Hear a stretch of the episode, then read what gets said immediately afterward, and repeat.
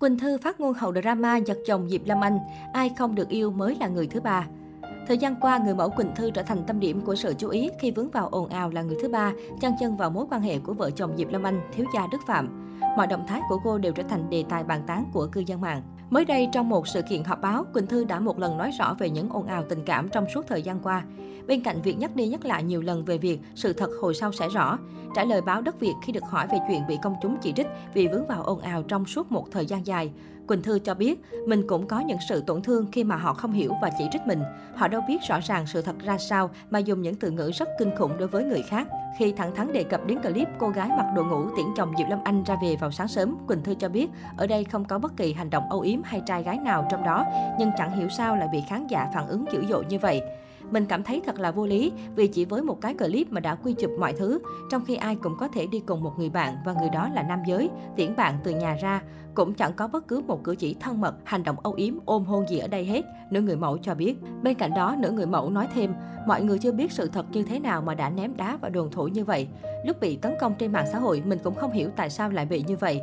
Đâu có hành động trai gái gì trong đấy đâu mà ném đá mình, thực sự không hiểu lắm. Khi được hỏi về quan điểm người thứ ba, Quỳnh Thư bày tỏ, với tôi, trên một trận đấu tình trường, người nào không được yêu thì là người thứ ba. Quỳnh Thư xin được dự kiến về chuyện có hay không có người yêu ở thời điểm hiện tại, vì trước giờ tôi không chia sẻ điều này trước công chúng. Kể từ khi scandal nổ ra, những phát ngôn về người thứ ba của Quỳnh Thư được đào lại, nhưng có vẻ câu chuyện này không mấy ảnh hưởng đến cuộc sống của cô. Ngoài việc ẩn ý về có người dựng vở kịch hãm hại mình, rằng sự thật về câu chuyện tiểu tam như thế nào hồi sau sẽ rõ, nữ người mẫu vẫn ung dung tận hưởng cuộc sống sang chảnh, uống rượu bạc tỷ. Ngoài ra, cô cũng tập trung cao độ, bận rộn với những dự án nghệ thuật của mình. Về phía Diệp Lâm Anh, sau những ồn ào tình cảm, cô thường xuyên khoe những hình ảnh vui vẻ trên trang cá nhân.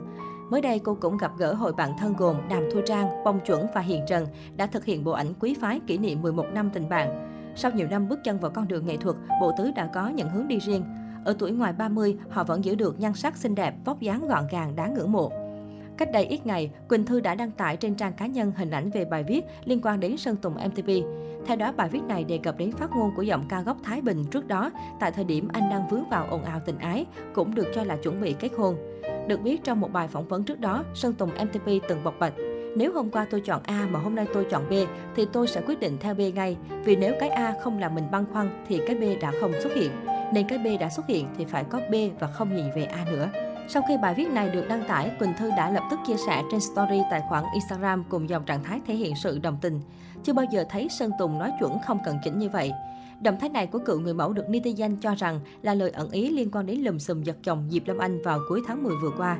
Theo đó, cách đây không lâu, bản thân Ngọc Trinh vướng vào nghi vấn là người thứ ba chen chân vào mối quan hệ giữa Diệp Lâm Anh và ông xã khi những hình ảnh thiếu gia Đức Phạm xuất hiện tại nhà riêng của Quỳnh Thư được lan truyền rầm rộ trên mạng xã hội.